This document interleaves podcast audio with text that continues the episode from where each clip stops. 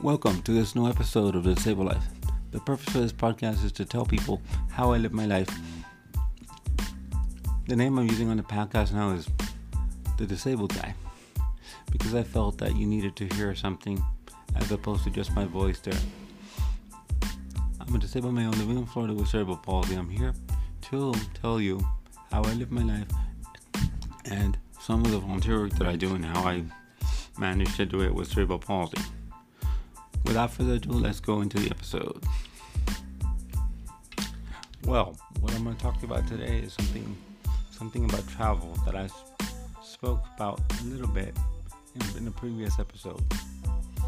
Okay, when I was a child and going to Costa Rica, it was a lot more difficult because there was no elevators, like I said. Now today, I'm going to talk to you about how the contrasts are when I started going as a child, well, I used to go often because my my family member, my dad, just worked for an airline. But now let me explain. Now, if there is a second floor in a new construction, I say not old construction, any new construction needs to have at least one elevator and there is a very very good um, handicap parking system. Anybody i think it's um, 50 or above i believe i'm not sure but they can use the handicap parking. They have a handicap parking it's accessible and and also and also it's very well policed. Let me talk about something here In order to go to the a lot of the volcanoes in those places, we had to we had to uh, get I had to get put on somebody's back when I was a kid. Now I don't have to do that because they have tourism restaurants at the same locations where you can actually go and sit down at a restaurant and eat a meal and look at those um, look at the same views, but you're not able to go everywhere. That's okay. I don't have a problem with not going everywhere. But now, okay, now let's talk about stores. A lot of stores now um, also take dollars instead of um, the uh, um, the colon, which is the Costa Rican uh, national currency. But be careful with that because they, they don't exchange. What they do is they take a dollar and they give you a rate. For example, a cart full of food in Costa Rica. One day that I bought one, it was forty. Um, it was forty dollars, forty American dollars. The way I know that is because credit card, and that's what the total was dollars. So, I'll, I'll, tell you, the accessibility has gotten much better. Uh, people are used to seeing us on the street now. It's not like before that we were treated like aliens. If you remember uh, in, the, in the previous episode, I talked about being treated like an alien looked at, being stared at when I was out in public with my cousins and or my family. That was uncomfortable, but oh well, that's what it was. And a lot of the disabled now have jobs with the government. A lot of them have jobs at 911 centers. You know what brought this on? The tourism. The, tour, the tourism just brought all this. There are taxis Costa Rica that are some a number of taxis are required to have lifts. That is great because it has helped the community. Not only the tourism has helped the community, and I'm happy with that because I'll tell you, the tourism needs. Sometimes tourism is what needs to happen. In Costa Rica, tourism brings how they live. That's how the country lives by tourism. With COVID, I had a problem because tourism was shut down. I personally know people in my family that, that, that had that lost their jobs because of the COVID. So you know how much tourism is is dependent in Costa Rica to actually live.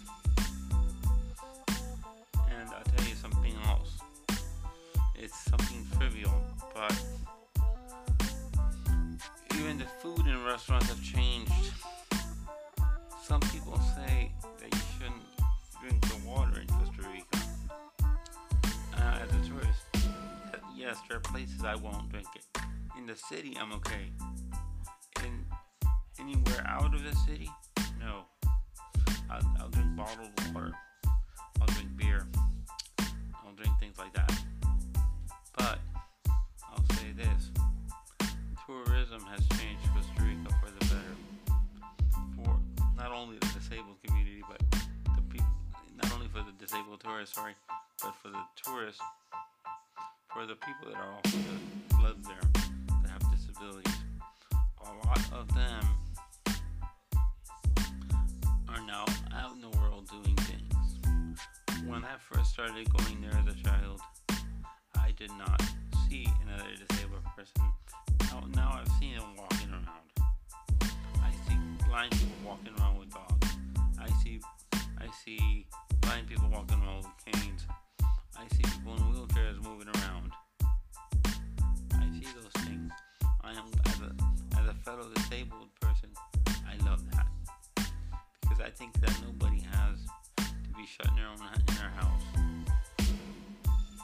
The only thing that I, I'm seeing is that the easiest way for a disabled person to, to travel to Costa Rica is to stay in hotels because the hotels have least one dis- disability um, accessible room. Sorry, I almost said the wrong way. One accessible room um, it has to have a shower, a rolling shower, etc. I'm going to talk about something else, on about a little bit of something else here. Yeah, in Costa Rica, some of the tour, um, some of the tourism spots are not accessible. But I, I say all all spots cannot be accessible. I wish it could be, but due to, but due to things that happen, you can't. I'm to talk to you about something in the next couple of episodes about a cruise I went on and how accessible and how nice that was.